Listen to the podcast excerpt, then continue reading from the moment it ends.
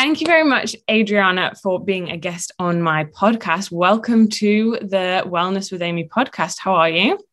I'm good. Thank you so much for having me. I'm really excited because um, for those of you that don't know but might be listening, basically, Amy and I just met on Instagram a good like I don't know maybe like two years ago, and um, I've you know I've just followed along. Even though we've never met in person, it's always really fun to follow along and then actually be able to, to mm-hmm. chat and it's like oh it's like we know each other even though this is the first time ever that we're speaking so well not ever ever but we'll get into that um yeah later on yeah that's what i love about social media and well the internet in general is that you can connect with people and learn from other people without actually even having to be in the same city.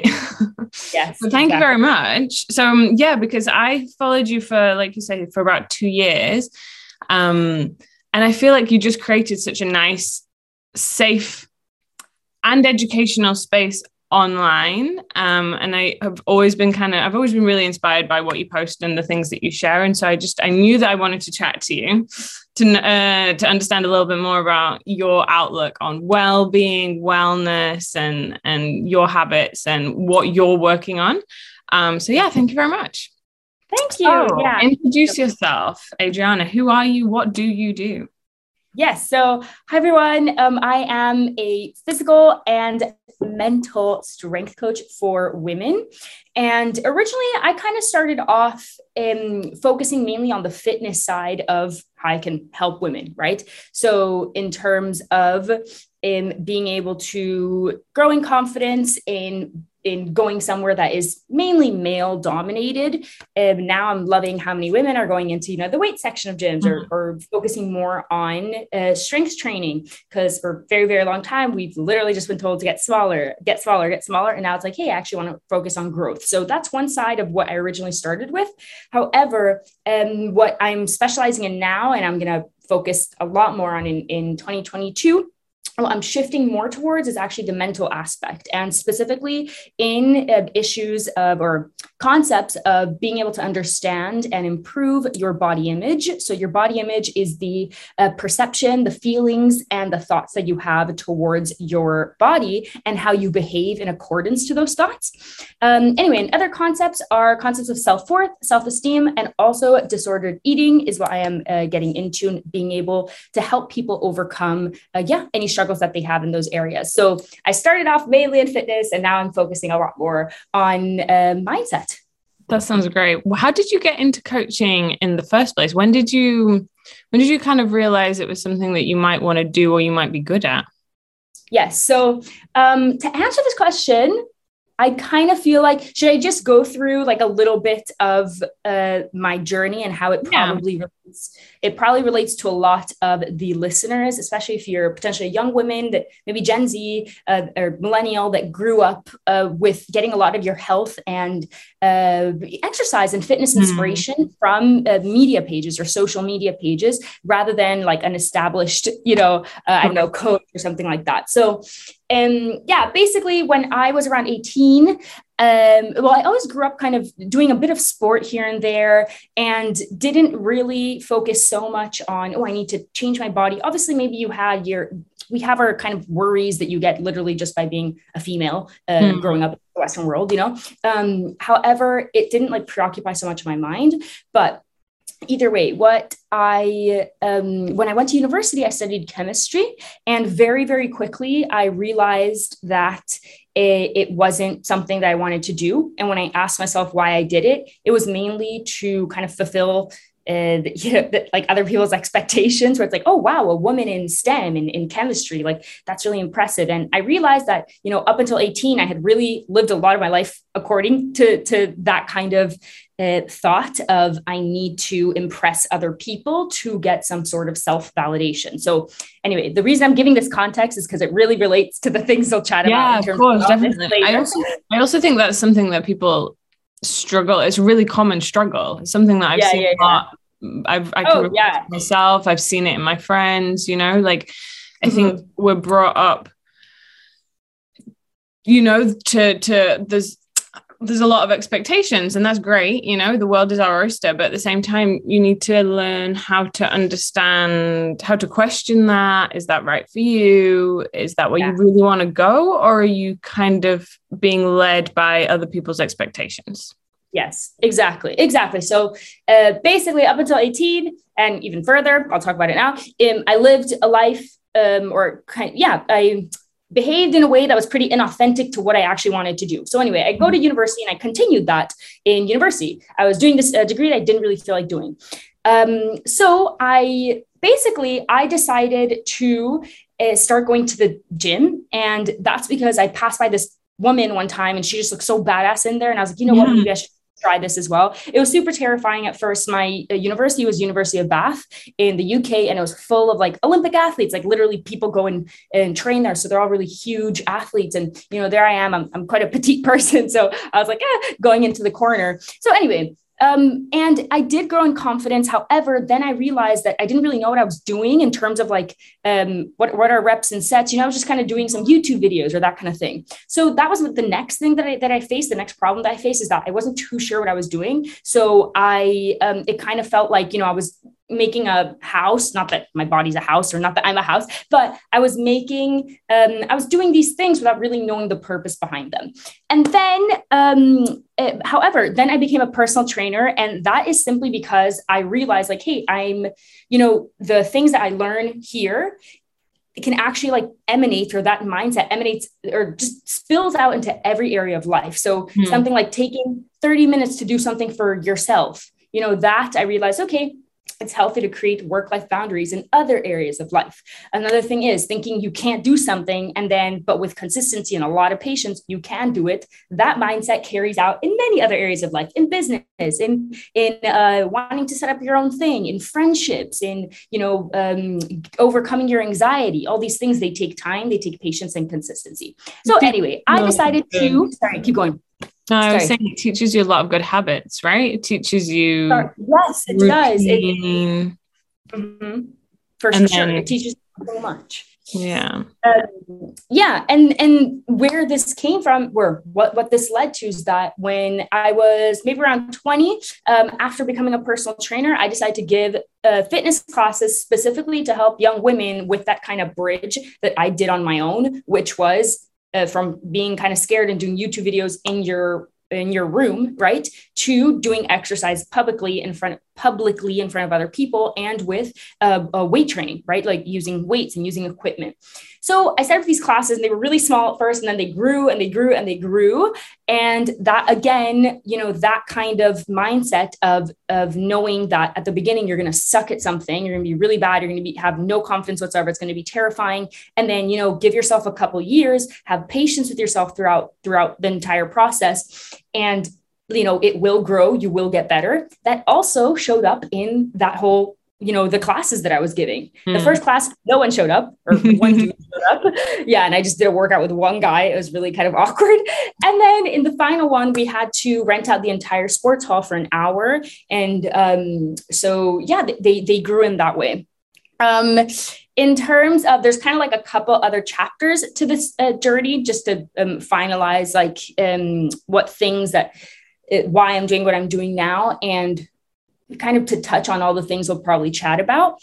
So the next thing is that I became I went into the corporate world for a year so that I could um it, was basically called a placement year at, at university, right?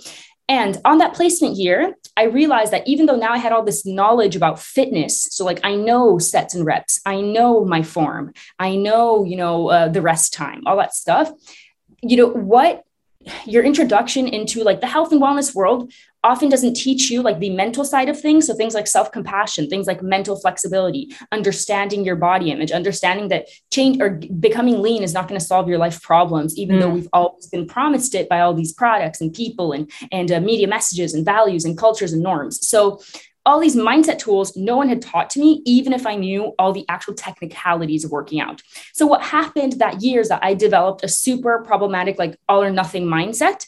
So, my work at the end of that year literally gave me an award that said 600 gym sessions in uh, like award for 600 gym sessions in 350 days, something like that, which is the mm-hmm. amount of time that I worked there.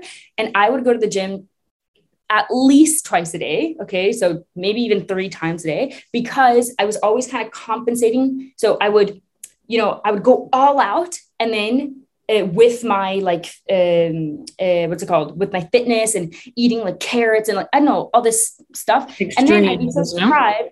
Exactly. I'd be so deprived that I would go all out and then it would create the cycle again. I would I would feel like shit I have to compensate this. I need to do not one gym session but three. Yeah. So it became this whole thing whatever I went to university and um, I went back to university because the placement year is one year.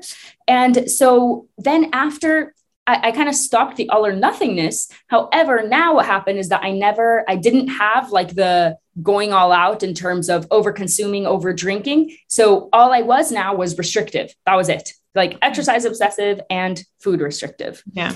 And um, that's because I had so many, like, I had no I felt like I had no life purpose, that my life purpose now was to get validation from strangers on being this girl that had abs, you know?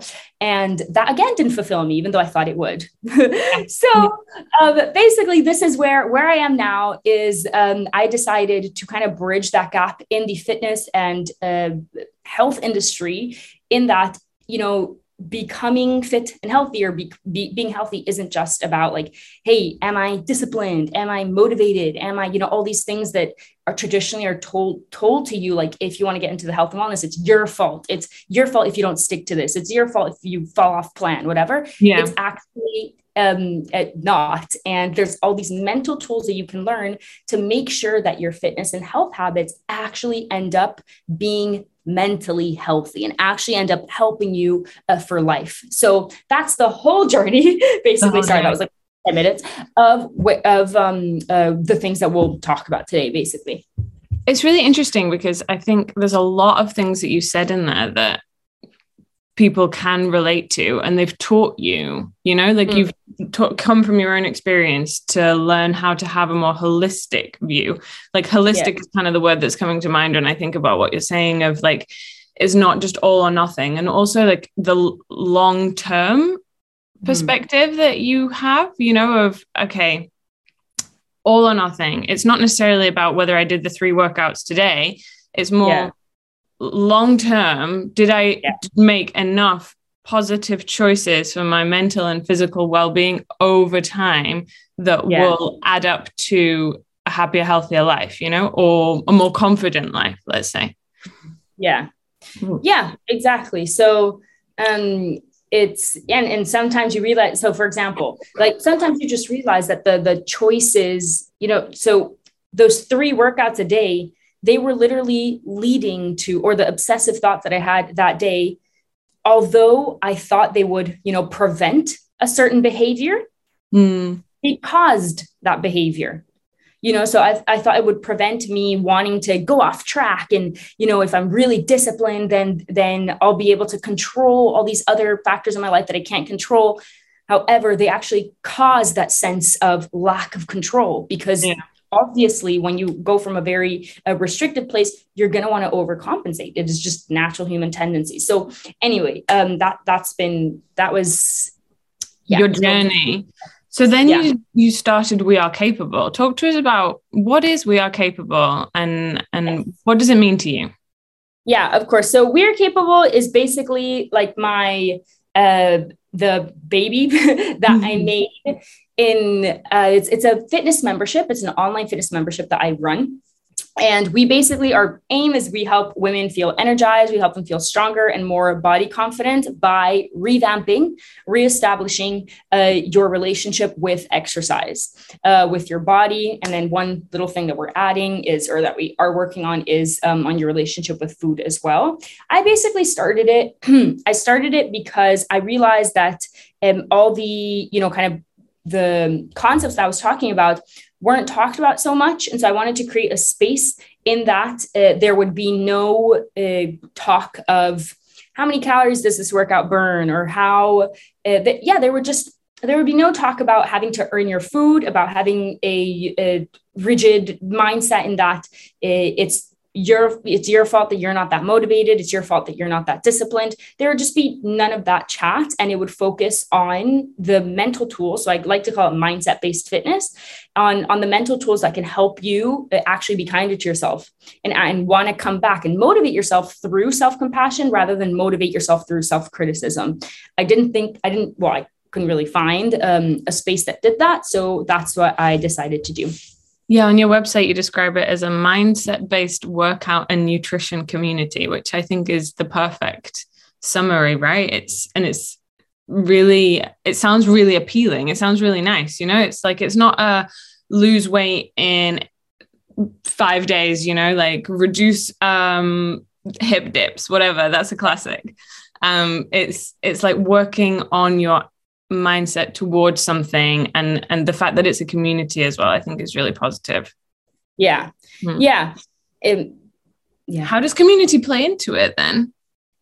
Uh, well the cool thing about community is that you will uh, kind of adopt the the language the mentality, the beliefs, and kind of just the attitude of the people that are around you. And that could be, um, you know, from caretakers, so that could be from parents or mentors or coaches, or, you know, that it could be friendships. So actual, you know, the, the friends around you and uh, because a lot of a lot of times things like a disordered eating habits or um, exercise obsession is competitive yeah. right and anyway so the how community plays into we are capable is that you know when you are entering that community or when you are in our it's an online community you know that you will be surrounded by people that are kind of sick of that old way of thinking and they also want to be surrounded by people that have that similar mentality. So it's it's being able and, and a lot of them it's kind of their escape because the friendships that they do have in, in real life obviously they're not just going to let their friends go you know? Um, the friendship they do have those friends may actually really struggle with with the things that they're trying to overcome in we are capable. So it kind of provides that sense of i guess escapism um, where they know that in that online space or in that in this area in we are capable you won't you, will only hear people talking about approaching exercise, approaching their body, and approaching their relationship with food in a, yeah in a way that is that is uh, more self compassionate. I know I say that word all the time, but that's really it's important to repeat that word. I think it's yeah. something that um, we need to think about more. And mm-hmm. we are capable is like a safe space, right? Where you can kind of work on that and you can be around like-minded people. Yeah. Did you find did you did did becoming a coach or does being a coach come naturally to you or is it something that you've had to um, work on? You know, I think I I love storytelling, so I love writing. I love making uh, like videos, you know, this kind of thing. I like putting an idea that I had in my head into something that's digestible and fun and uh, interesting to read, and it'll stick with you. So that's something that I really like to do. In terms of coaching, I'm actually specializing a little bit more in. So I'm going to do. It's called a body image certification program, which starts literally in a few days, mm-hmm. and that's more to actually because there's a difference between uh, giving advice and being a coach right? So a consultant or a coach. So anyone can just write on the internet but very you know it, it's a skill and you need to practice being able to um, help someone kind of unravel or uncover uh, beliefs that they have. Uh, you know biases that they have towards the, themselves past trauma that they potentially have experiences that have shaped their behaviors for absolute years and it's just automatic behavior and what a coach does is that it helps you kind of unravel that oh, a lot of those behaviors aren't based on truths but they're based on a you know like kind of a warped sense of reality that you have made to protect yourself right mm. so if someone once said something really mean about you and now you avoid any kind of that kind of or any similar situation and and that affects your behavior even though you don't know it. So maybe it can affect you in the space of dating or it can affect you in the space of going for jobs that you think you don't deserve or, or these kinds of things. So anyway what a coach is supposed to do is help you uh, help guide that conversation. And it's not that they're talking at you but they're more questioning and helping you make um, it certain i guess not conclusions but uh, certain yeah observations and then so that you can overcome them by yourself. So in terms of did coaching come naturally to me, I don't obviously some people gr- have a personality that is very you know people driven and that and of course i feel like a people person but i definitely um, am very excited to uh, grow in these skills and grow in confidence in being able to guide that kind of conversation so that I'm not just talking at someone. Instead, I'm listening and helping them figure things out for themselves by themselves. Yeah, because it can be very delicate. Because one thing is um, fitness and personal training, right?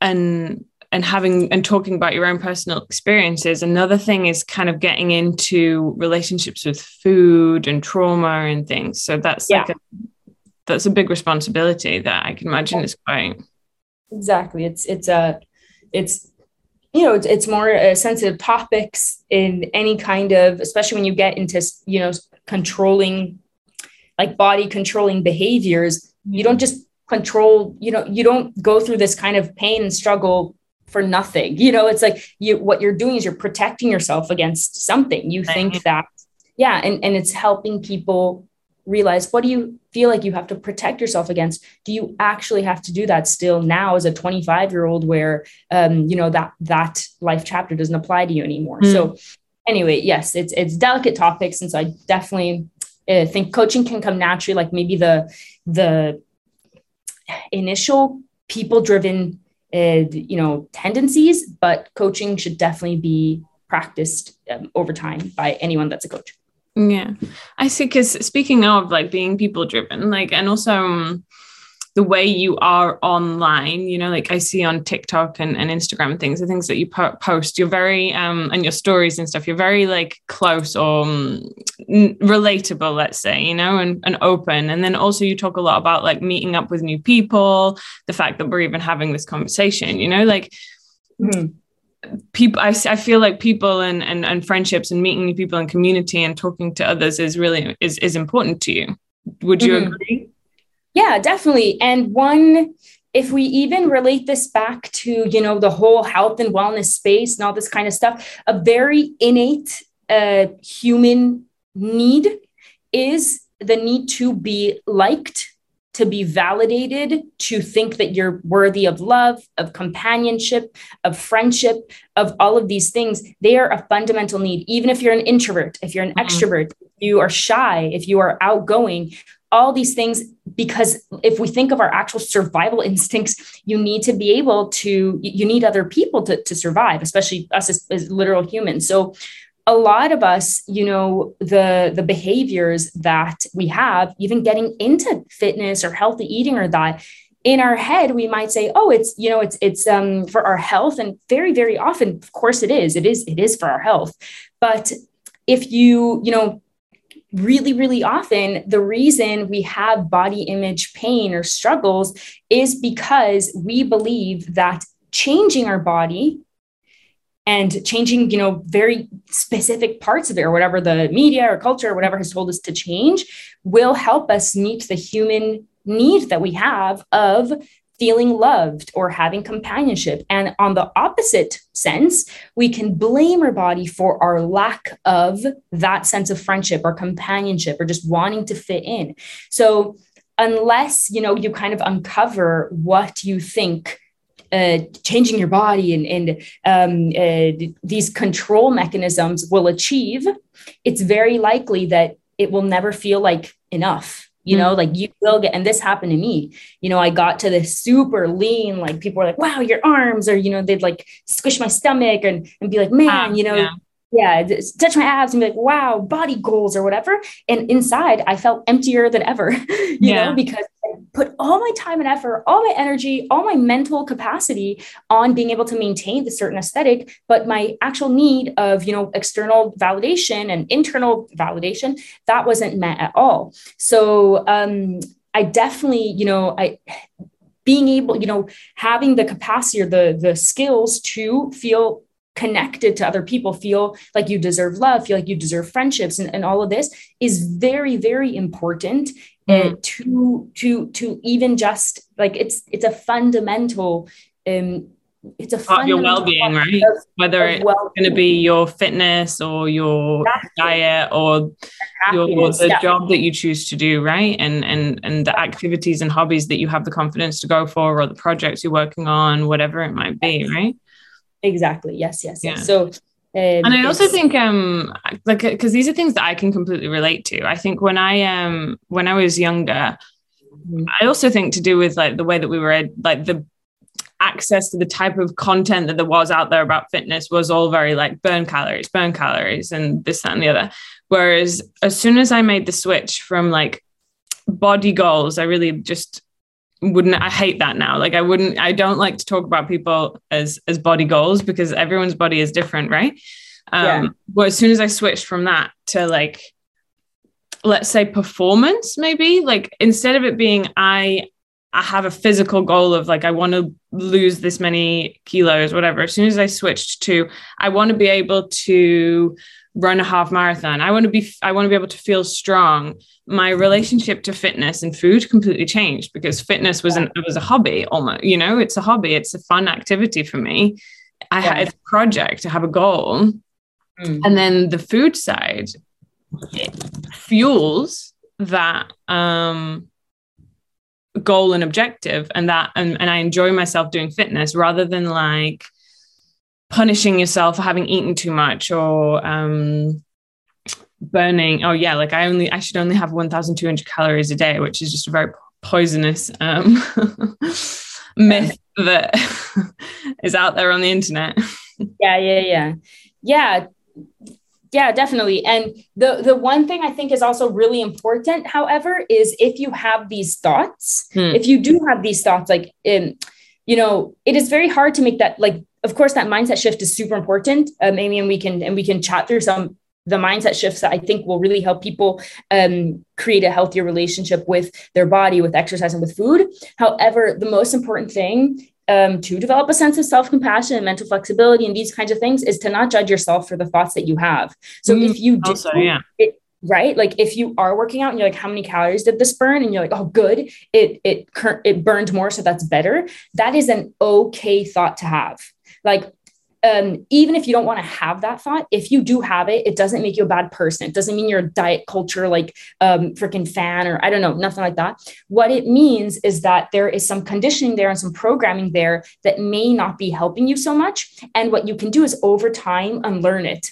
And one of the tools to unlearn it would definitely be to focus on health promoting behaviors ra- rather than outcome based behaviors. And a health promoting behavior, exactly like you mentioned, Amy, would be something like um, uh, how how much uh, you know a performance based uh, uh, kind of kind of a goal is yeah it could be be um classified or- you enjoy doing right finding a hobby that you enjoy doing that maybe also has benefits on your health right yeah yeah yeah i yeah, enjoy exactly. playing volleyball i enjoy yeah. playing um i enjoy running with my friends or i like hiking in the you know that sort of exactly. thing no definitely. Yeah finding things that, that you um, love and and um, uh, but the the very first kind of tool in being able to um, you know kind of shift your mindset would definitely be if you have these thoughts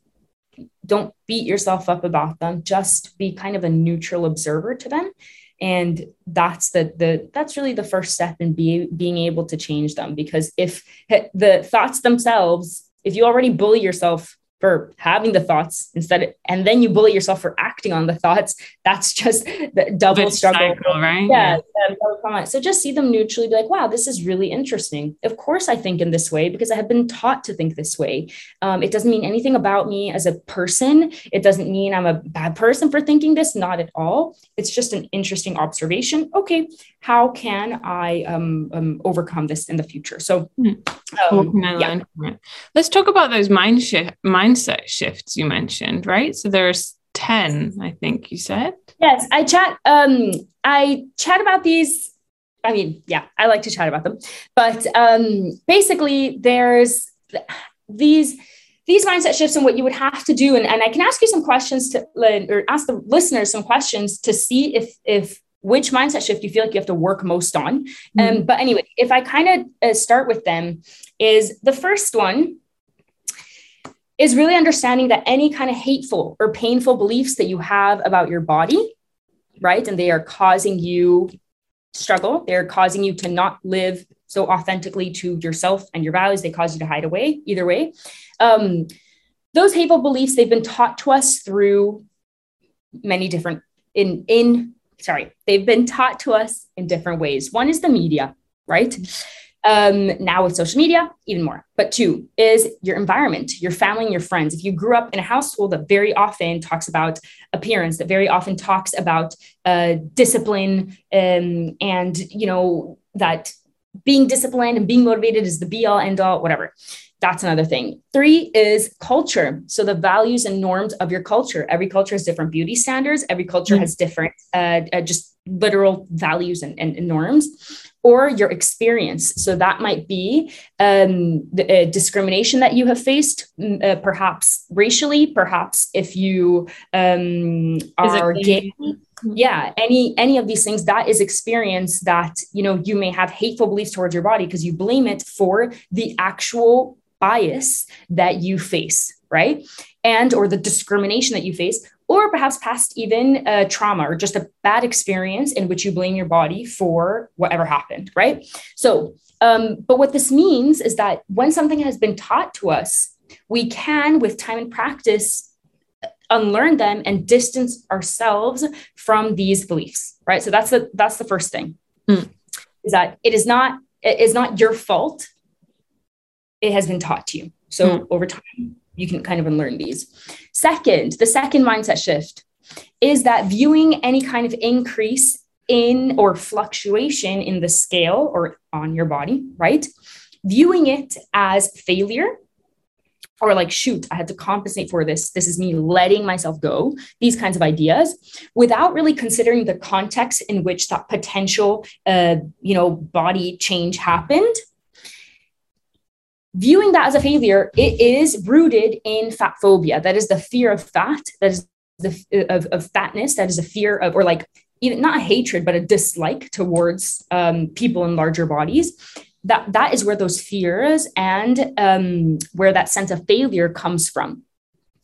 And this is often, you will see this often in the Western world or capitalist countries. In and not that I'm like anti-capitalism, not at all. But mm-hmm. this is that's interesting to note that our culture is obsessed with deeming qualities such as self control, such as sacrifice, such as hard work as morally superior and admirable. So when you attach a look with a value, so thinness is that you are in control. It's that you work hard. It's that you yeah. take care of yourself. Is that you're disciplined. Is that you have self control. That is morally superior, right? Yeah. So when someone teaches you that, then of course um, eh, you're gonna see like shit if I gained a little bit of weight, that is me being lazy. That is me yeah. being this. So, and, and that you'll see this kind of language and these kinds of thought processes happen way more in a, you know, a country or a place that is more preoccupied with it, these qualities productivity, of, right? Yeah. Productivity. You got to do more. You're never enough. You have to do more to be worthy, you know, and it's like this never ending cycle. Anyway, if you emotion, so emotionally detaching yourself from literally your numerical relationship with gravity, that is all your weight is. Hmm. and instead, you shift your focus on health promoting behaviors, whatever number may end up showing up on the scale that will heavily decrease kind of the stress that body measurements have on you. Yeah. Right. So anyway, that's kind of the second shift that really, really helped is mm. is uh fear of fear of weight or fear of weight gain or, or weight fluctuation. What it means. Yeah. Yeah. Is is it's it's been taught to us as well. The third is basically um, we kind of chatted about it, but we're often taught, and this is through movies, this is through social media, it's through just lots of the things that we learned, we're taught to blame our body's appearance for common unmet emotional needs, such as, yeah, needing respect, wanting companionship, yeah. belonging, community, love, intimacy, you know, um, uh, having trust in ourselves, like trusting your body, being attached to your body, not dissociated and like it's this entity you don't even understand, you know?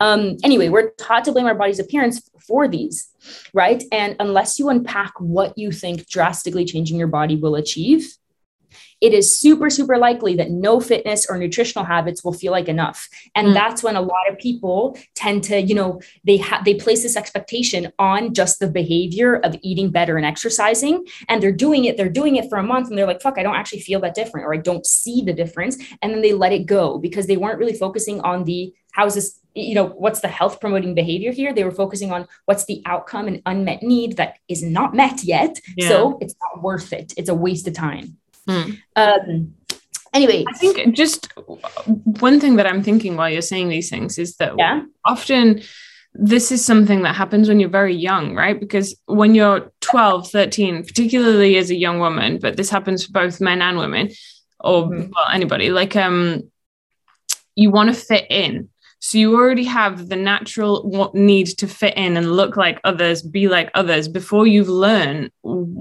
anything about all the things that you're talking about. You know, what is nutrition? What are health? What are health promoting behaviors? What, um, you know, like self esteem. You know, you don't know any of that, and you're already feeling like I have to fit in because of these cultural, societal, whatever it is, um, norms.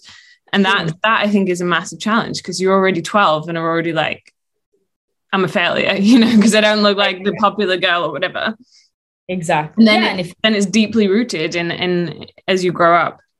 Exactly. Super deeply rooted because you, you know, if you're, if you're picked on as a kid and you, especially if you're picked on as a kid, you know, like for uh, the way you look or something like that, you're like, because of this, I don't have the same friendships that other people have. And because of this, I don't believe I deserve the friendships that other people have and that stays with you as an adult um, yeah. or that you know you behave on that.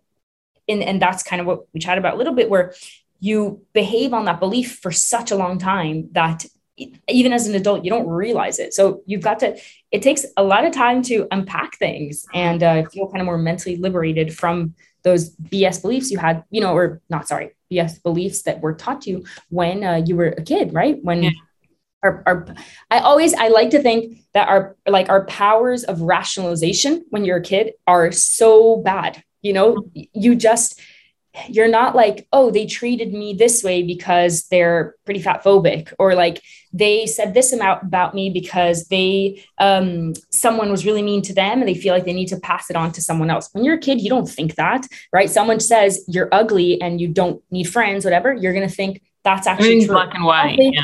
Yeah everything's black and white. You're like, yes, if they said that, that's true. Right. Yeah. And so you operate that later on, even if you don't realize it. So, yeah. um, yeah, this um the next mindset shift which is number four we we also you touched on it amy and it's having someone else as body goals right yeah. or, or or for motivation and this is something i only recently kind of realized but having someone else's body goals or motivation will all almost always backfire yeah. into a kind of discouraging feeling of disappointment or negative comparison because and this is now used and people say it a lot we all know that if we all had the same routine and habits we would look completely different. And that's gen, uh, gen oh my god genetic there you go genetic dispositions or or things you know out of our control lifestyle lifestyle um, factors to consider and it's a lot more something that i found really helpful the shift is that it's a lot more motivating to admire others strength their consistency maybe the resilience you know um, uh, their patience or these qualities that you can kind of you know adopt into your own life. It's a lot more motivating to admire that rather than kind of glorify the outward outcome of a body which they don't really have control over and you don't either you don't have control. Yeah, and you're not going to learn. It, it, it's you're not going to learn the habits or the mindset that long term will help you keep that. Um, yeah. result if that's what you want you know if we're talking about getting a result you might get it exactly. and then be like okay now now what do i do with it because you've you've not learned the the habits of like routine um eating well cooking for yourself having like understanding your needs all those sorts of things that like help have a positive outcome which would be your positive which would be health really at the end of the day. Yeah exactly. Yep. Um yeah and the i mean i was going to touch on that a bit more but I'll, I'll kind of move on here. Um yeah the the fifth kind of shift that i like to chat about with people is now moving on more to actual like fitness side of things i suppose is that you know progress and whatever progress you want to measure in i will never judge someone if they if they're the progress that they want is is aesthetic 100% i understand why you know yeah. um, if considering all the things we've talked about but progress it does come from flexible and enjoyable consistency, not perfect, stressful rigidity. And if you already have a perfectionist tendency or this kind of uh, controlling tendencies in life, you have that kind of personality already, and you know that about yourself, it is very common that that will spill into um, your approach towards health habits, right? Um, and just the understanding that when priorities change in life and priorities change all the freaking time, we are not robots that are programmed to just spend this amount of time on this and this amount of time on that. So when priorities change throughout life, you can always just readjust the plan and move forward with it. Mm. And when you've very often you might take a significant break from fitness, whether it's, you know, for you significant is a few days, for another person significant is a few weeks, and for another person it's a few months, years, I don't know. Um, and when you're reapproaching it, you can always take habits back to basics and move forward with it. You know, it neither has to involve kind of convincing yourself that you have failed, that you have backtracked, that all of that effort was not worth it for something. Because when you, if you, if you approach things as in looking this way is the ultimate outcome and that is the reason I'm putting all this time and effort into things, then very often you will think that you failed and you backtracked because that appearance may fluctuate, especially if it's so based on very controlling behaviors that you can't maintain for a long time. Yeah. So, um, yeah, that is just knowing, having the shift that progress will come from flexible consistency, not perfect rigidity. Um, I love that yeah, it'll alleviate so many worries. yeah, exactly.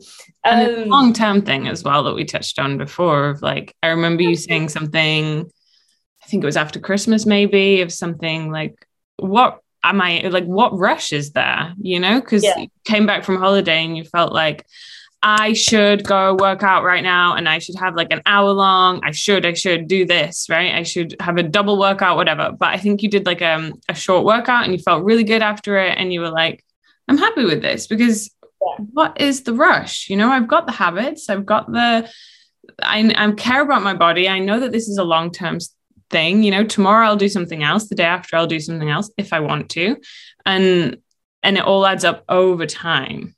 Yeah exactly. And and and, another thing there now that you touched on that is um as humans you do we do like to perceive things you know or perceive um chapters of our life with a start and, and an end right? Mm. we do like it.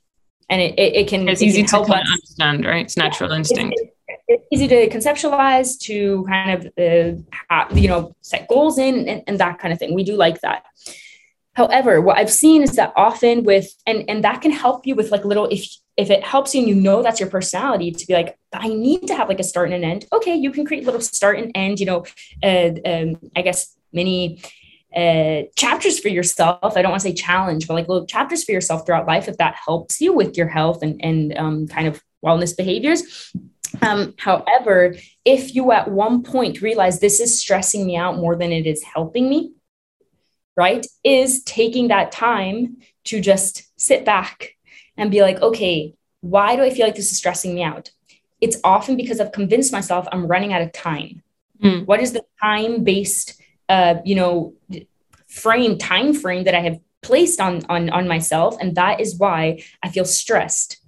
And then you realize, and, and it, and it's so interesting because sometimes when we do put those time frames because we think it's going to help us what often happens is that it kind of backfires because what would happen to me a lot is I'd be like, shit, I lost so much progress. I have to make up for it.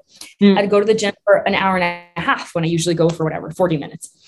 Great. I go to the gym for an hour and a half. Then I'm so damn sore that for the next five days, I can't really do as much as, as, as I know that I could do if I had just started off with my 30 minutes, being patient with myself, and then going a little bit more consistently. Instead of going in five days, I can go two days later. Right. And so it's it's just having this understanding of is this time frame you know is this unnecessary time frame causing a bit more stress should i let go of it and instead know that maybe today I shouldn't do the 90 minutes. I should start off with 30 minutes. Great. Tomorrow I can readjust. So mm-hmm. it's um it's that shift really helps you a lot with understanding where self-inflicted kind of stress or time frames come from. Yeah. And knowing like who decided that that was the rule, you yeah. know, who decided that I have to do that? Is it me? Because I'm pretty sure it's not like someone else, you know? Mm-hmm. Yeah, exactly. Um, so, yeah. Did you want to touch on more? Uh, are there more mindset um, shifts to chat about? Yeah. So I, um, yeah. So the next one, this one's great, Amy. We also chat about a bit is the shift that, and this one helped me so much. I'm sure helped you as well. Is that all movement counts. Mm. Yeah. Right. Like um, 10 minutes of walking, it counts, right? An entire strength session of an hour where you're like, oh my God, I got every PR. I feel freaking badass. That counts. Dancing with friends, that counts. 15 minutes of body weight because, oh, shoot, uh, your work took over, meaning that you couldn't do your hour where in the session, whatever, but you're going to do this 15 minute session because you know um, it'll help you establish just the identity of showing up. Anyway, um, it, and if you feel like you very often put exercise in a rigid box, and this is to listeners, right?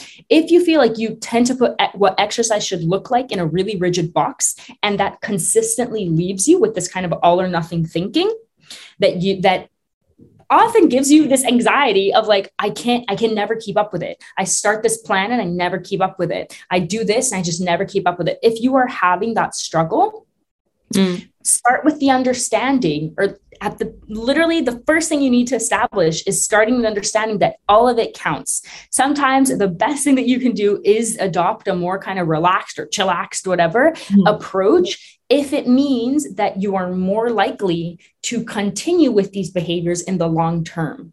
So when you're stressing yourself out with like, oh my God, I didn't hit according to plan, telling yourself, hey, all movement counts. Of course, if later on you're two years into your journey and you're like, I want to hit this goal of something, okay, because you you I don't know you want to run goal. a marathon, for example. Yeah, run a marathon, then yes. Okay, if you are a bodybuilder and you have a competition, then this advice probably wouldn't apply to you so much, right? If you are an ultra marathoner and you've got this competition, exactly what you said, Amy, um, then no, you do need a plan. And if you miss a thing, shoot, you're going to have to readjust that. And maybe not everything counts. You do have to be more structured with your approach to things. But for the majority of young women, or, or know that's the people I work with, but and of you listeners, right? For the majority of us, we are you know everyday people in, in that fitness isn't our life. It is a factor, it is an addition that can help us feel better. And if thinking that exercise only looks a certain way is making you feel worse, first establish that understanding. Later on, if you have a more, you know, distinct goal, yes, you can approach it in a bit more structured way. But at the moment, for the majority of us, that kind of advice just doesn't apply. And, and yeah. the concept of all movement counts is really helpful. Great. Um, what kind of movement do you like, Amy? I love, so I'm, well, I love, I like, I have a love hate relationship, but I really like running. So I'm into running. Um, but I say love hate because I go through phases, you know, where you're like, I love it, I'm really into it. And then there are other days where you go out and you're like, this is hard. but um, running, I'd say, is my thing. I really like Pilates. Um, yeah. I have got more into strength. Um, mm-hmm. I still have like, um, like on as a goal eventually i want to get more into like weights you know like strength i do sort of in functional classes you know and and stuff like that but i want to get into you know like more knowing um you know how to use weights in a workout get stronger and and that sort of thing and learn a bit. But i, I look at that as a point of view from learning really more than than anything else. Um yeah.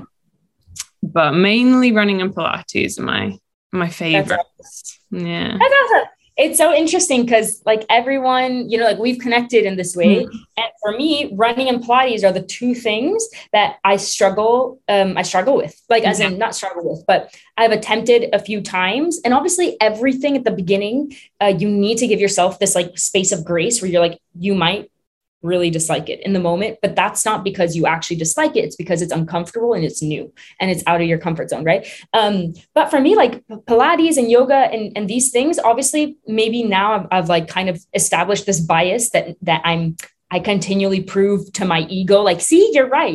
you're right. it's not for you, you know? But yeah, for like for me, it's it's kind it's kind of the opposite of that, where yeah. running and Pilates are something that I'm like, I'd like to probably learn a little bit little bit more about, but I haven't seen myself get into it or or kind of prioritize it in any way. Um, and I love for me, it's like strength, weightlifting, you know, like these yeah. kinds of things. I'm like, I love that, you know. Um, where well at the beginning of course it was uncomfortable but now i love that so it's really cool that even though we're into totally different types of things, yeah, the things we're ta- talking about apply um, um, to everyone. In, in exactly, like it's the mindset thing, I think, and then you can still apply things like community and learning and habits and mindset yeah. and that sort of thing to different contexts you know whether it's fitness or or food one thing that i do love about you and your your content is you're like me with food like I'm not a chef, right? I'm not a chef. Yeah. I like food, I like cooking ish, but I, I it's not something that I spend a lot of time doing. So when you talk about that, I'm just like, that's me. Yeah. I relate to you, you know, like it doesn't have to be uh, a five star nutritional, it doesn't have to be five, a five Michelin five star meal yeah. for nutrition. Yeah. You know? Like I'm like basic, basic, basic, like literally the most basic thing. I'm like, yes. Um, one thing I've really noticed with my uh, kind of thought towards food, and I guess this is like another little, I still have like three mindset shifts, and they're actually more food based, like relationship with food based. So we could actually chat about that next if you wanted to. This is a good segue.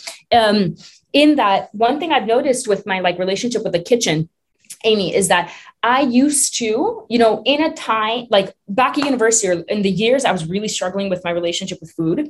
Um, I realized that every single time I finished a meal, I would already think about the next one.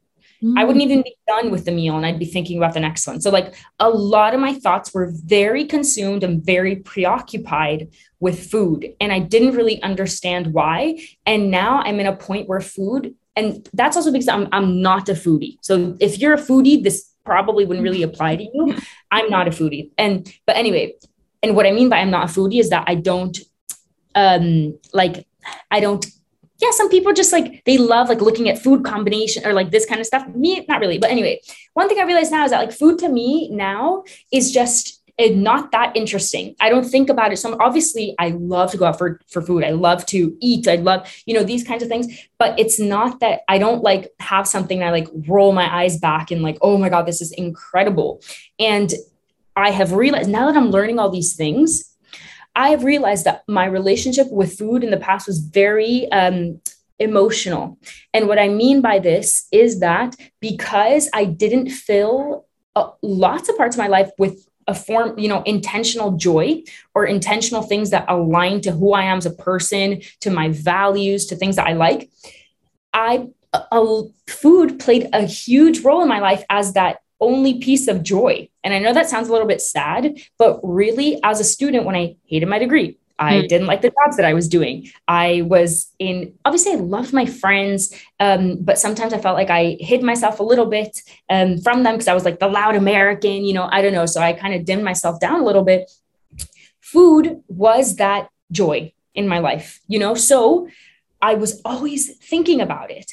And um, I was always in, in university, I was actually making all my food. I was in the kitchen all the time, Amy. And I know that now you're like, because you've only met me now, like after, um, where now I don't even like it's really bad in that I'm like, yeah, I'll just have this like random thing here. Obviously, it's nutritional and I feel good with it and I eat and, and you know, that it's just, not, it, it's not so emotionally charged anymore. Yeah.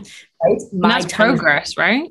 well, that's progress, but it came from, you know, understanding one, not judging myself for placing so much like value and happiness on these moments with food, right? Yeah. Uh, just being like, hey, it's because I'm pretty unfulfilled in other areas, hate my job, hate my, you know, like it just yeah. doesn't feel like me. So that's my happiness in life. So that's okay. But then being like, you know what? I'm going to fill my my taking action to be like, what are my values? And let me align myself more with them. Let me do things that make me feel a little bit more fulfilled so that I don't place all that emphasis on food. Right. Mm-hmm. Um, because why your relationship with food can get so tricky is because it is one of the few things that you absolutely need.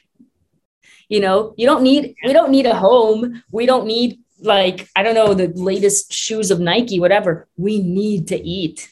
Yeah. You need right? food and water you need food, you need water, you need, you know, like these things. Whereas it, it's one of those things that it's one of the most consistent things in our life, right? Is the next thing that we're going to eat. So anyway, in terms of there's three shifts that I've, that I've with, had with food, and I like to we can chat about them as well. And and uh, um, and I'm sure the readers will, sorry, listeners will relate, is that food shouldn't make you feel guilty or anxious. And we often believe, or we are taught, that if we do feel guilt for eating certain foods, or you label them as off limits, whether that's 100% off limits or a little bit off limits, we often think we'll be more in control of the food. We will be healthier. We will be more motivated. I'm doing all this in air quotes. Mm-hmm. we'll be more motivated to not have it. But literally just considering human psychology, the opposite often tends to happen. If we associate guilt or moral high ground or um, moral inferiority with certain foods, we actually put them on an emotional pedestal that can make us feel less in control around them. Mm-hmm. So, um, and that can very often, when you feel less in control of something, it can lead to this cycle, which potentially you're familiar with, um, Amy. I definitely was. We talked about it a bit. This cycle that's overconsumption, guilt, over restriction, which leads to again overconsumption, guilt, over restriction, and it's just this, this cycle. Yeah. So it's understanding that actually feelings of guilt and shame don't help you be more in control around foods. Often it has the opposite effect. So that's a shift that really helped me. Mm-hmm. Um, anyway, the ninth one, the ninth shift, and this is kind of the third food shift, is to establish kind of a more anxiety free relationship with food. It very often involves observing and dismantling any beliefs, rules, or tendencies that are over restrictive, but also confronting why you fear letting these go. Mm-hmm. So, if you fear letting go of a certain food rule, let's say eating past 6 p.m. is bad, Mm-hmm. Why do you fear letting that go? Maybe it has to do with your fear of weight gain. And then we can go back to the first shifts that we talked about, which is dismantling fat phobic beliefs that are often, you know, just based on some pretty BS values or, or obsession with kind of a, a what's it called? Um, being overly controlled and these kinds of things. So, establishing an anxiety free relationship with food often involves dismantling these rules and tendencies. Mm-hmm. Um, uh, anyway, and then the final one is that you always, always, always, this is something I want every young girl to always know um, is that you always deserve to eat. You do you always deserve to eat. You don't need to earn your food. And I know we talk about that all the time, but even if you didn't work out today, even if you have a tight dress to wear later, even if you don't like how you look today, even if you overate yesterday, you still deserve to eat today. And often just establishing a regular eating routine, even if these things are happening later, these things happened before, but you're just if you consider yourself in the like as an entity in the in the present moment knowing that you deserve to eat you deserve to eat in that moment what it helps is create those consistent behaviors that will create a mentally healthy relationship with food.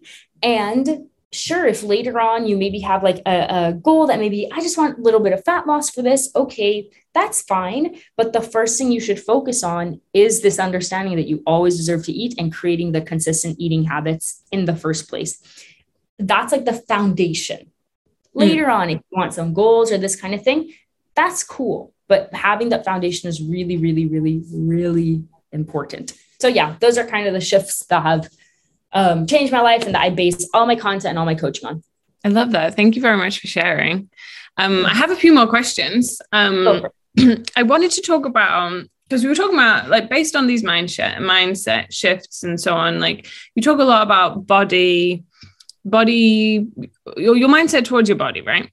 But yes. and the other day you were talking about um, body neutrality, and I thought that was a really interesting topic. So I just wanted to hear your hear what is it, what your thoughts on it, and and sort of go into it. Great. Um, one thing I also want to tell listeners is that you can feel free um, if you kind of like the things we're talking about. I have a free email list, and I often, you know, my captions. There's a character limit in emails there isn't really so i go a little bit more in depth in these things and there it's if you feel like you need a little bit more help it's totally free. I that's like kind of my online diary is please feel free to join my email list. You can find it at adrianablanc.com uh, because i basically just wrote an email yesterday to go out in this coming week on um, sign up everybody. yes sign up if you want it. But anyway body neutrality. Body neutrality it's basically this concept of actually let's start off with a bit of context. The body you know positivity or body confidence space has become a little bit muddled because people are now relating or correlating having a healthy body image having a, a you know uh, unproblematic body image with loving your body. Mm. they're associating it with loving your flaws right? With thinking that you're beautiful that no matter what you're beautiful and this, although the messaging and I, everyone's approach, everyone is entitled to their own approach towards, you know, body uh, uh confidence. Of course, I'm not going to be like, oh, that's a bad thing. Not at all. But very realistically, a lot of women, if you have years, decades worth of body hatred, it is so unrealistic to say overnight, you know, me showing you my cellulite is going to make you love your body. You don't need to love your body. You don't need to think you're beautiful all of the time in order to know that you deserve those basic human needs that we have talked about. You deserve respect. You deserve love. You deserve um, to be uh, um, appreciated, to have a community, to have a sense of belonging. You don't need to think you're beautiful all the time. Not every single aspect of you, every inch of you needs to translate into prettiness, right? Mm-hmm. Into beauty. So, what body neutrality is, it's this concept that you can look at parts of yourself that you probably dislike because you have been taught to dislike it, right? However, it doesn't affect that internal understanding that you are still a human worthy of those emotional uh, uh, uh, worthy of everything that you're that you deserve right mm-hmm. yeah. so um, body neutrality, it's literally the default state that we were born with. When you're a baby, when you're a child, you know, you're a little baby, you don't look at someone and say, oh, they're this um, uh, from this background, they are this size, they're that, so that means this about them. We are taught stories, prejudices, biases. You know, we are taught all of these things. So basically, how you can arrive at body neutrality, and that's like a whole. Um, I'll talk about this at the end, like a program that I'm kind of working on. But how you can arrive at body neutrality is kind of layering back the stories and the associations that you have been taught about parts of your body.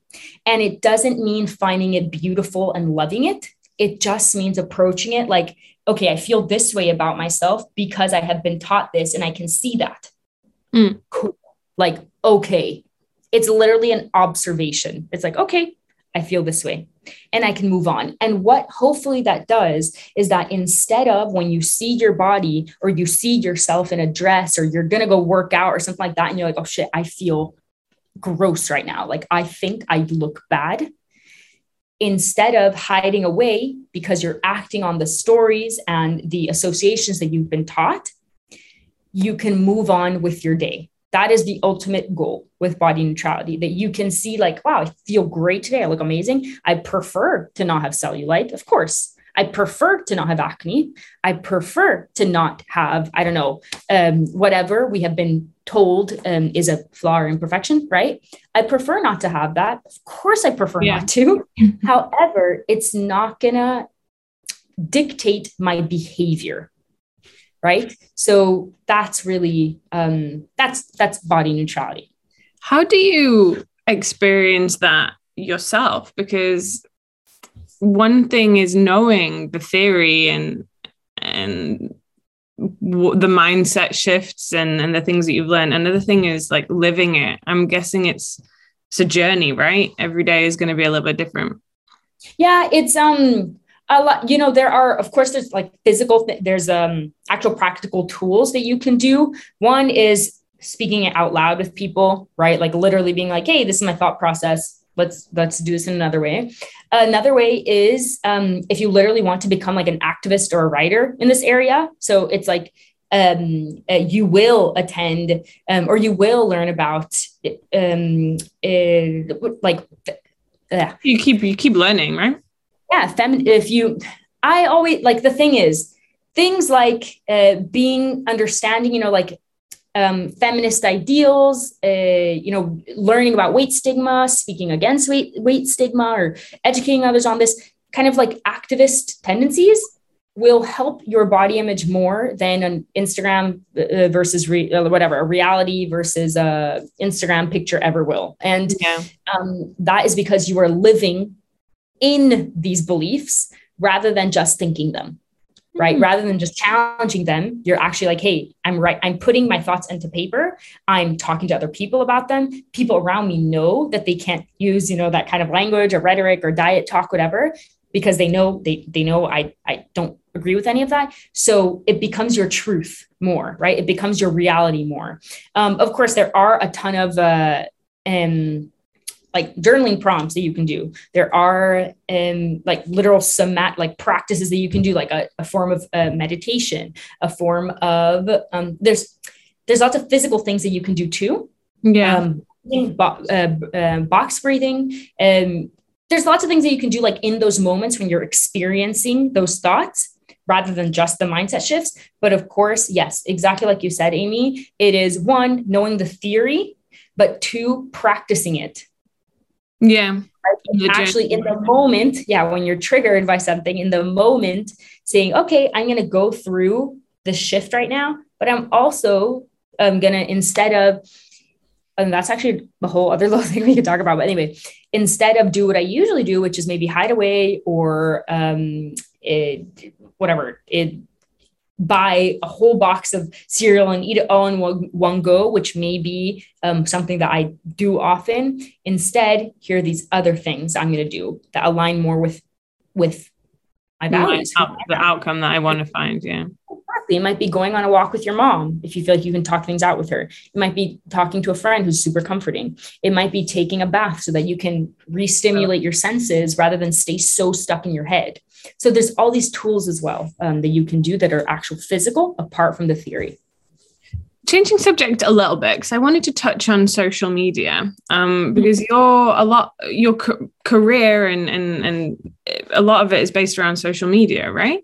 Yeah. Um, and that and and as I said before, you've I feel as a as a consumer of your uh, of what you put out there, I feel like um, you've created a safe space. But obviously, like you have to do that and and you have to find balance. How how's your experience with social media? Because it can be a very toxic place. Yeah, um, I that's a great question. I basically um, have had a roller coaster with my relationship with social media. Now I freaking love it. Um, however, so let's start let's let's start in the beginning okay? Maybe i was around 18 downloading uh, the app great. I followed a ton of people that are like models. I was obsessed on instagram right? Yeah. I was obsessed with victoria's secret angels. I don't know if you remember those. Yeah. Them. There are these models that became like these like have since been canceled yes since been canceled um, which shows you like the i don't know where people like where people's yeah, it just shows you how things are changing, right? But anyway, um, I was obsessed with Victoria's Secret models. I watched all their vlogs. I followed all them on Instagram. I would work out with the Victoria's Secret fashion show in the background. That's how like obsessed. Yeah, it was like I would do ab workouts and have that anyway. Um, and so my I would spend a lot of I only literally the manifestation of that for Instagram or my mm-hmm. my applications I was using is that it was simply a comparative tool. That was it. Yeah. That was literally it because I had only followed things that I knew. I knew the only reason I was following them, what was the intention behind following these girls.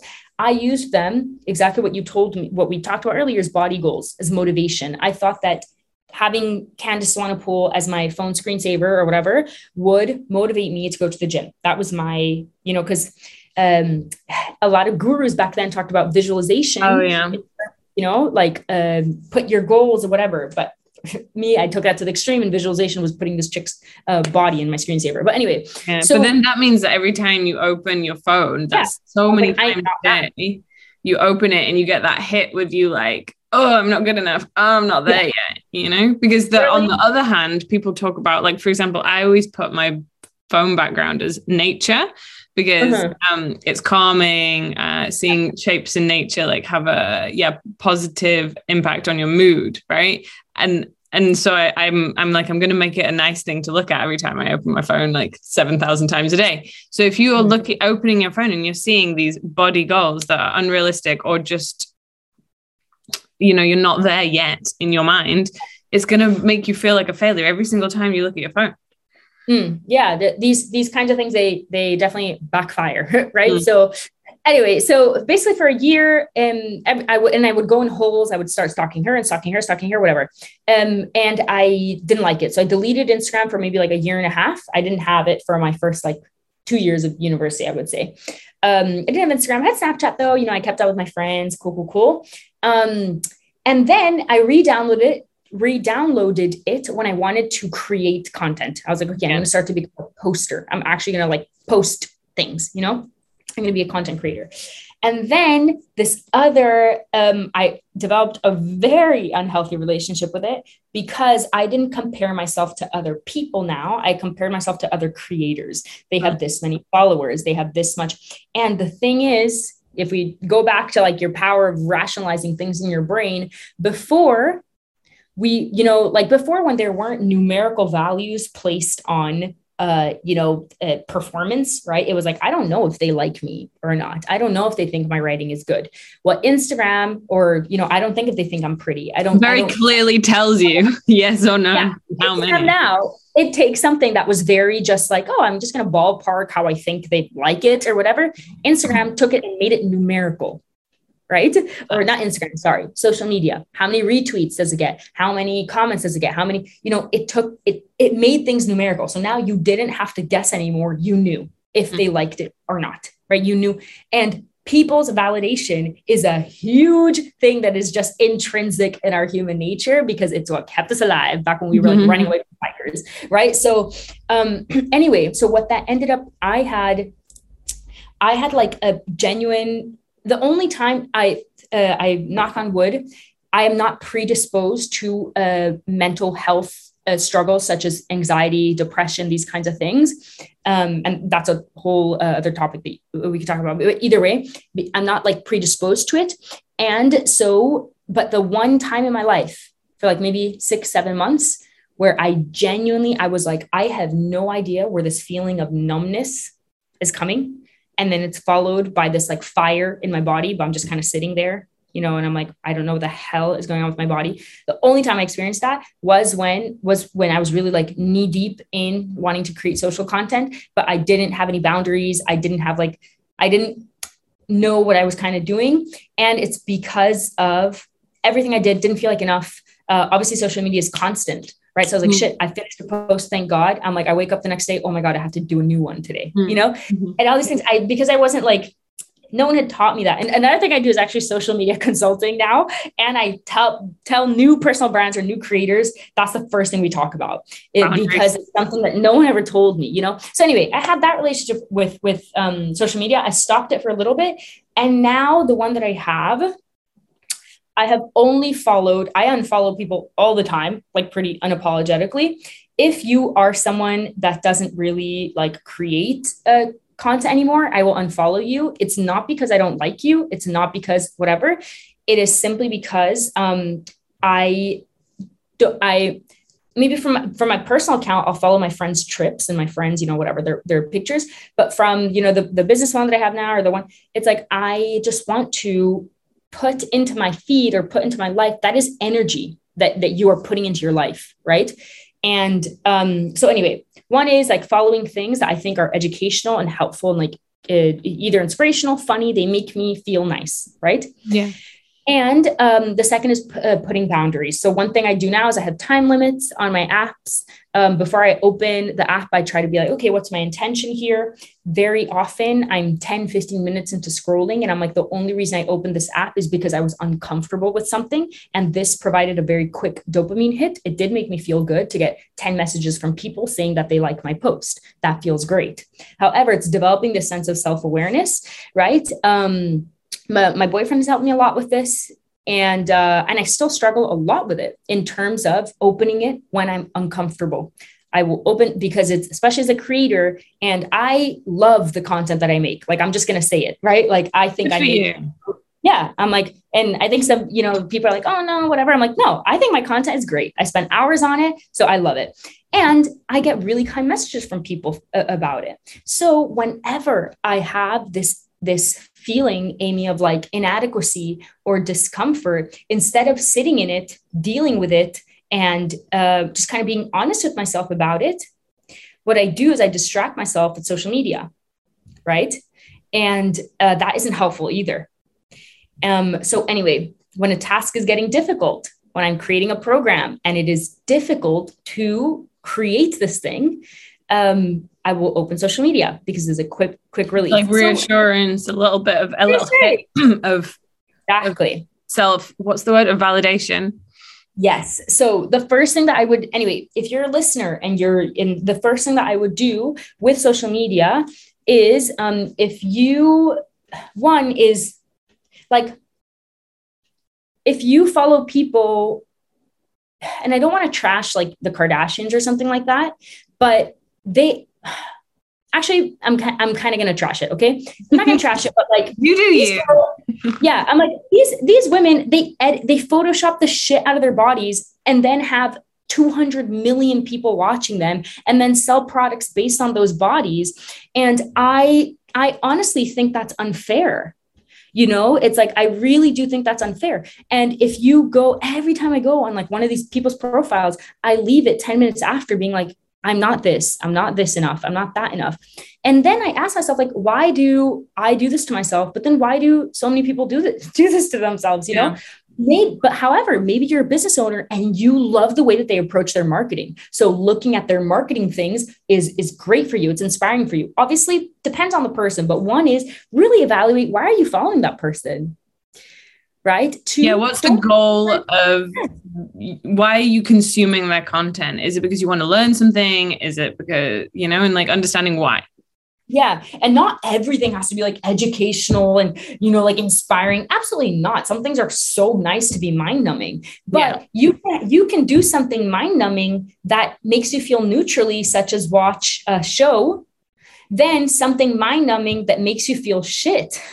Yeah. you know, like of there's there's different ways there's different things that you can get that kind of mind num- not mind numbing but relaxation or whatever. relax. like i'm like oh no mental stimulation. I don't have to exert myself. I'm just gonna you know kill some time. That's totally cool to do but you can kill time and not feel crap you know? You can kill time and watch the office and feel really fun and happy and, you know? Um, anyway so second would be to mute things and third would definitely be fill up that online space with um, things that you that you enjoy that you want to learn more about because uh, we don't realize how many times we open something like that a day every time we commute when we sit down we're a little bit bored we open it and all of that is energy that is feeding into your life whether or not you know it yeah and like the thoughts that you have um yeah. i want to talk about uh family so this mm-hmm. is something that um you talk about a lot you know like or you you share a lot your relationship with your parents and your and your family.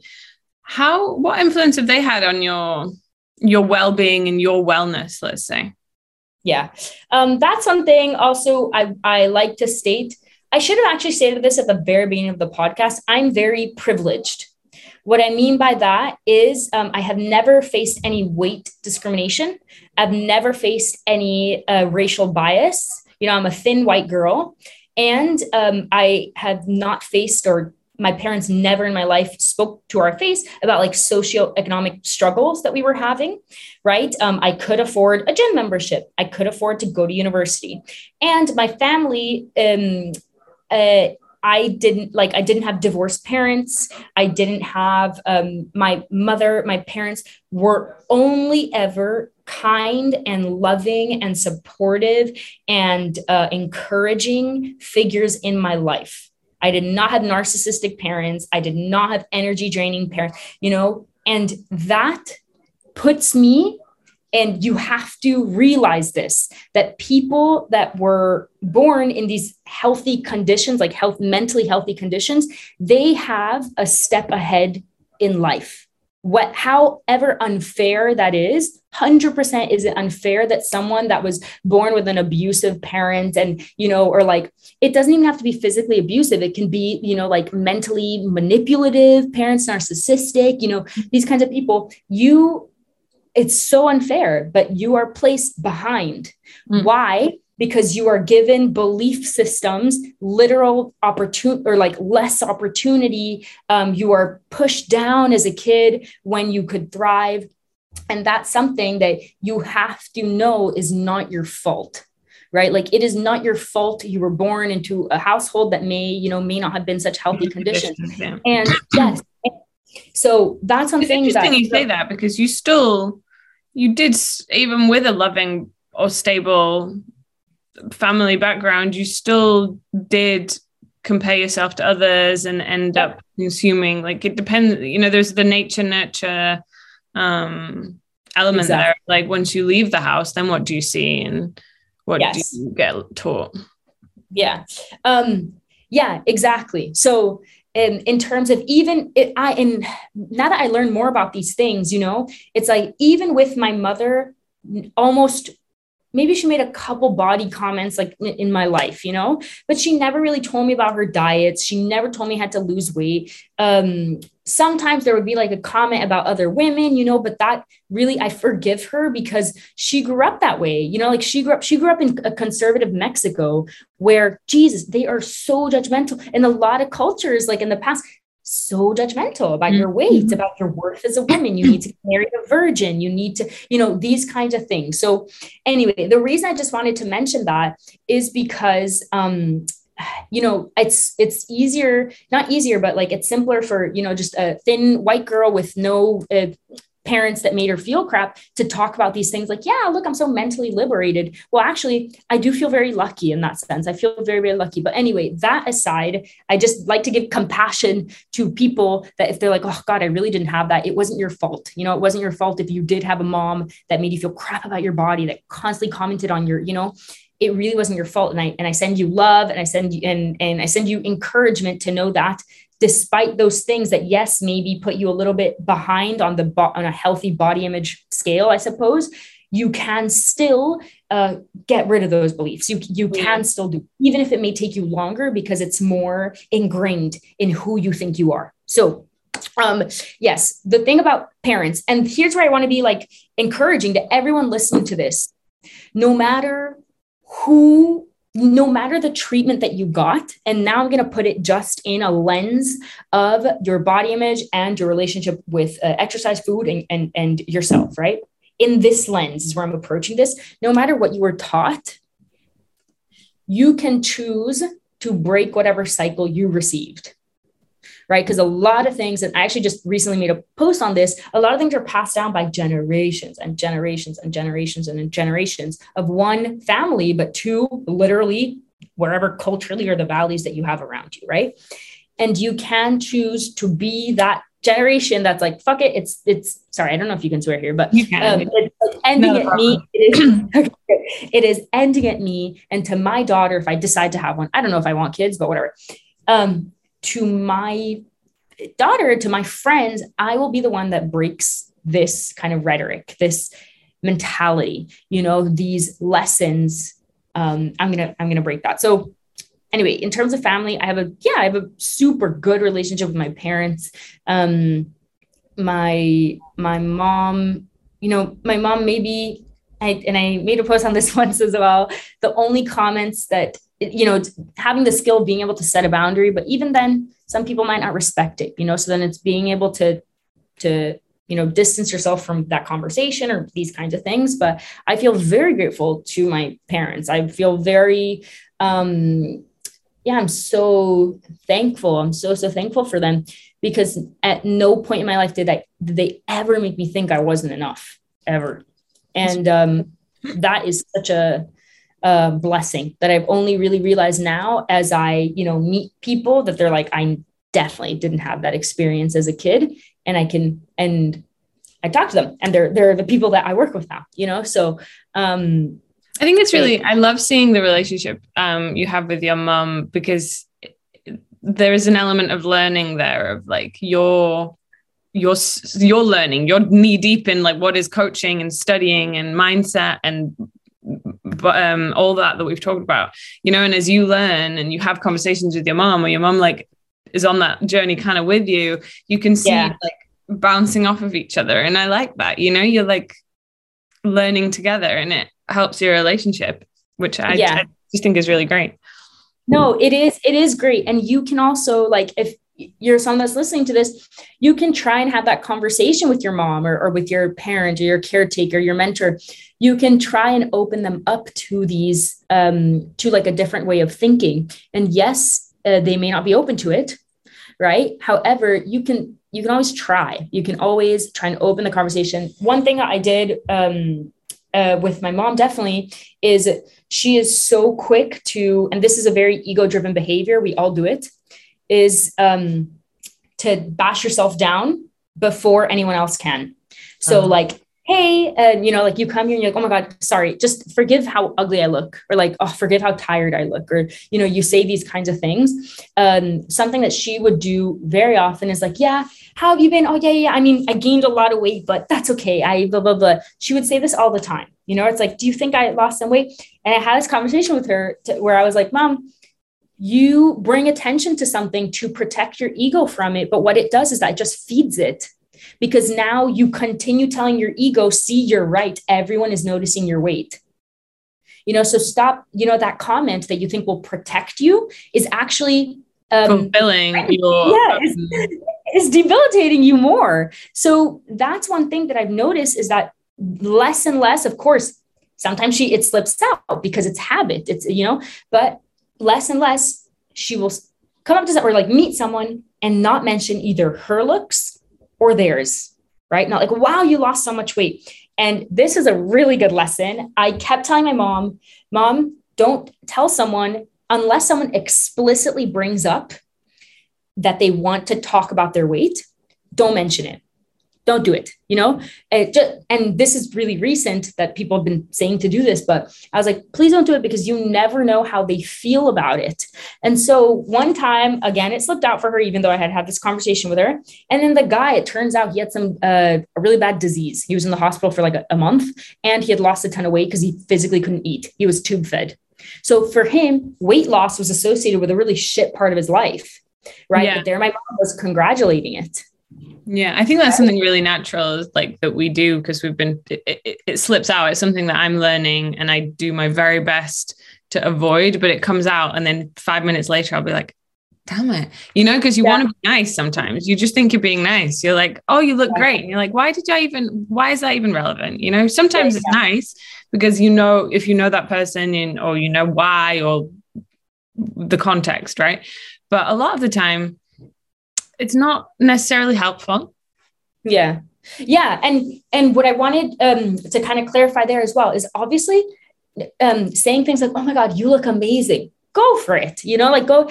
But what I mean is like saying, wow, you've lost so much weight. You look great. Mm-hmm. The person's like, you know, maybe they do want that compliment, but let them you may be reinforcing behaviors. You don't know how they lost weight. You know you don't know how they feel about themselves. So let someone open up to you before you comment literally on the weight. Obviously if you're like oh my god you're glowing like you can tell she did her hair. She spent an hour doing her makeup. And of course compliment your friend you know like oh my god you look glowing. That dress holy shit. You know go yeah. for it. What i mean is yeah like associating like wow, you lost so much weight, you look great, you know, or like, wow, you did this, you look great. You don't know the context in which that happened. So, what I would do is more co- like compliment how energetically they look or how they, you know, like with their outfit, like that kind of thing. Love your makeup, you look beautiful, that kind of thing, rather than basing a positive a positive comment simply on the weight fluctuation they experienced. Yeah. yeah. So wrapping up, um, this podcast is about wellness and kind of trying to learn what wellness means, this very trendy word. Um, yes. What is wellness to you, Adriana? Wellness to, oh, wait, sorry, sorry, sorry. Wellness to me is there's a few things that constitute wellness to me. One is practicing self-compassion, which I've said that a lot. This is some this is the factor of wellness that I'm really working on. Um, two is developing mental flexibility rather than all or nothing thinking. Mm-hmm. Third is being able to have really strong coping me- mechanisms in times of stress and kind of finding what works for you in that way. Fourth is developing self awareness so that you don't just believe every thought that comes through your head. And fifth is focusing on health promoting behaviors rather than outcomes. I love that. That's a great answer. What would be your your one recommendation then? So for everybody that's listened to this chat, which has been really interesting, um, we've learned a lot. what would yeah. be your key takeaway? My key takeaway would definitely be, and this is with all wellness because it will spill into all the different aspects of wellness in your life. The thing I've been saying the most is to practice self compassion. And yeah. if you want to think of how to do that, one is being kind to yourself instead of just making that like a flimsy, whatever saying, is um, try to when you immediately want to be self-critical and judgmental to yourself ask yourself how can i be gentle and understanding in this situation? How would i treat a friend in this situation? Another factor is common humanity. What i mean by that is that whenever you are suffering with something, you are not alone in that suffering. You're not the person that invented that form of suffering.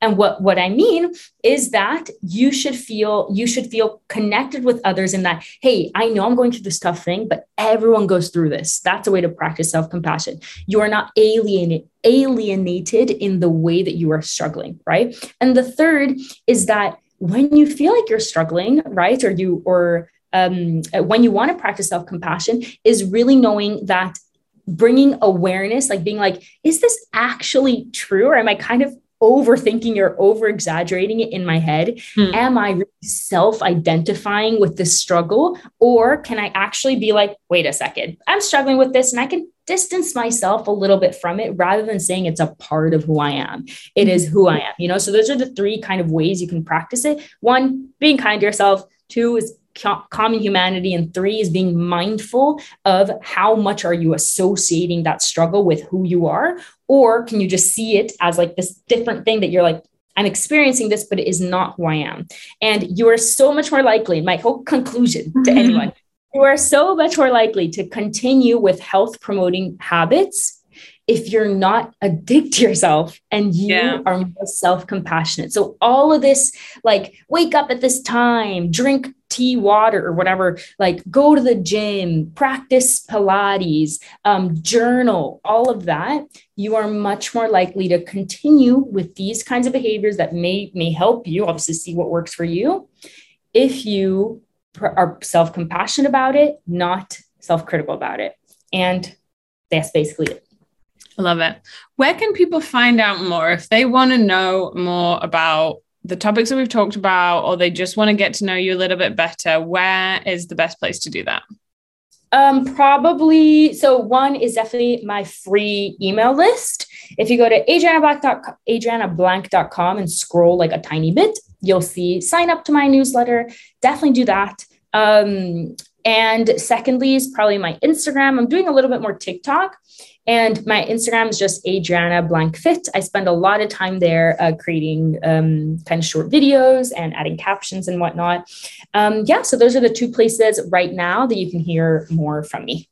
Great, thank you. That's perfect because that's like the long form version, the email written version, and then the short like Instagram.